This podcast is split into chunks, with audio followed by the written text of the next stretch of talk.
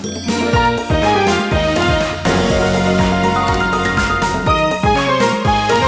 てるから作るまでリサイクルの天才ライフアシストチャンネル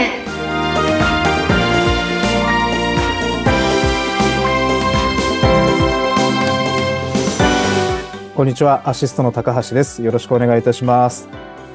インタビュアーの田中智子です。高橋さん、今回もよろしくお願いします。よろしくお願いします。よろしくお願いします。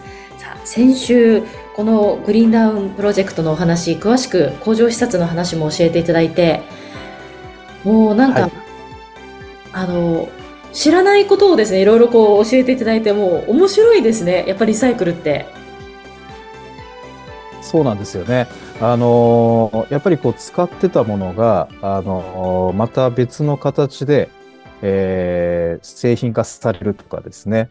あのーすごい楽しいですよね。はい。で、まあ、なんかこう、やっぱり、こう、持ってきていただく一般の方もですね、それが、あのーダウンジャケットに生まれ変わって他の人が、こう、また着てくれるっていうのに、すごい、あの、喜びを感じてくれるみたいで、あのー皆さんそうですね、これがど、どういうふうになっていくのかっていうのはすごく気になられるみたいで、あの、よく持ってくる方には聞かれますね。はい。うんあの、皆さんに、その、高橋さんから、これは今後、あの、こういうブランドのダウンジャケットになるよとかっていうのをおっしゃ、お話しされてるってことですよね？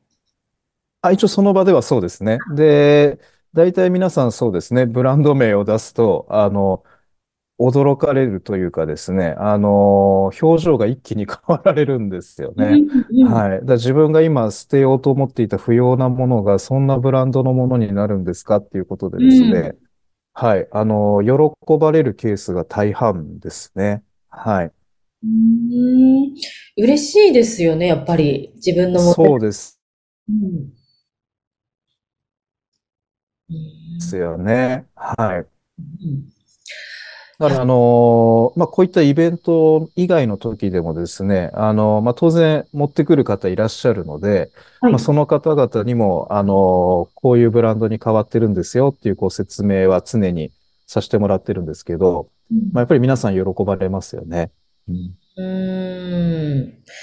あの、だからもうブランド名言っちゃっていいってことですよね。どこで何に変わるって。まあ、そうですね。一応、まあ、そこでは、あの、お伝えはさせてもらってますけど、ただ、その、まあ、グリーンダウンプロジェクトとかもですね、一応、まあ、商標とかいろいろあるので、うんまあ、なかなか、あの、説明が難しい部分はあるんですけれども、うんはい。あの、その説明はさせてもらって、まあ、事実ですからね。はい。それは伝えさせてもらってます。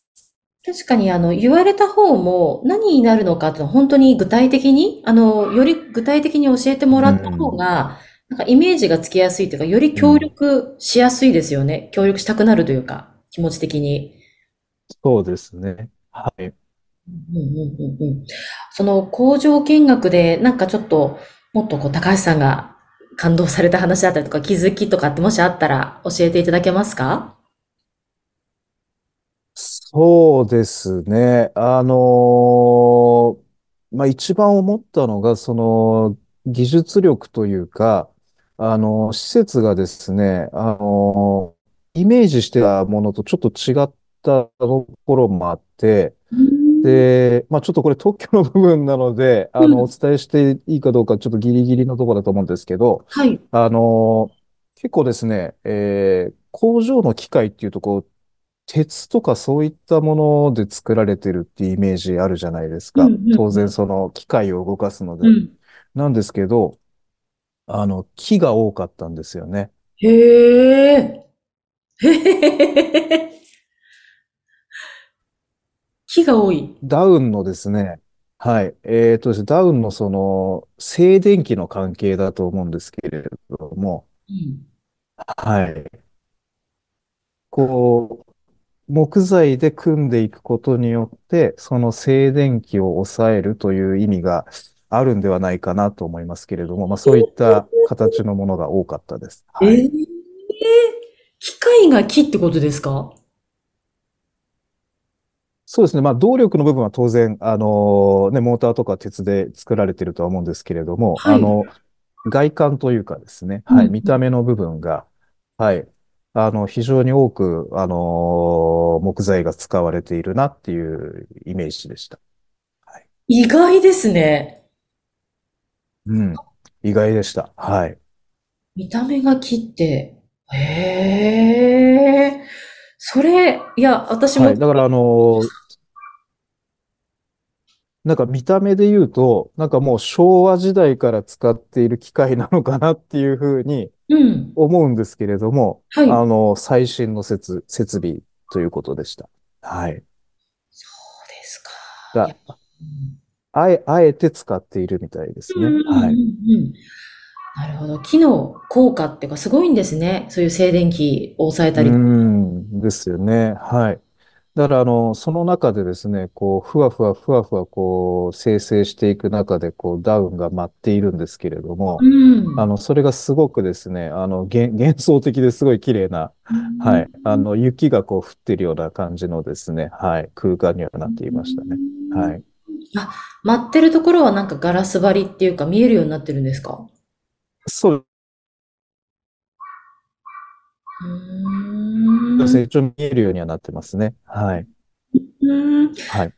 待ってるところいいですね。なんか想像、こちらもなんか見えてないですけど、想像するだけでなんか綺麗な光景なんだろうなって思います。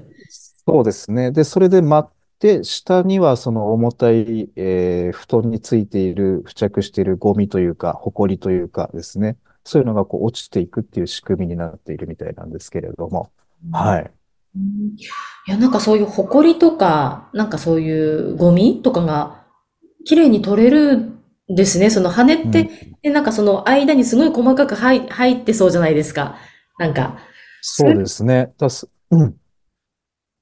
だそこが多分ですね、あのーその工場の特殊な技術なんだと思うんですけれども、はい。だそこに至るまでの工程が本当に多くてですね、はい。あのーまあ、これだけやらないと、あのーリサイクル、ね、できないんだなっていうのも、はい。で、それをですね、まあ、当然、それをやればですね、あのーコストもかかりますし、うんあの、工程も増えれば作業も大変だと思うんですけれども、でもやはり、あの、温暖化の問題を少しでも、あの、ね、やっていかなきゃいけないという信念というかですね。はい。で、あの、物を無駄にしないっていう、その SDGs の観点っていうところがすごく、あの、強い、あの、工場だなっていうのはすごく、あの、好意的な印象というかですね。はい。非常に学びの、はい、多い工場見学でした。うんいや、教えてくれてありがとうございます。うん。はい。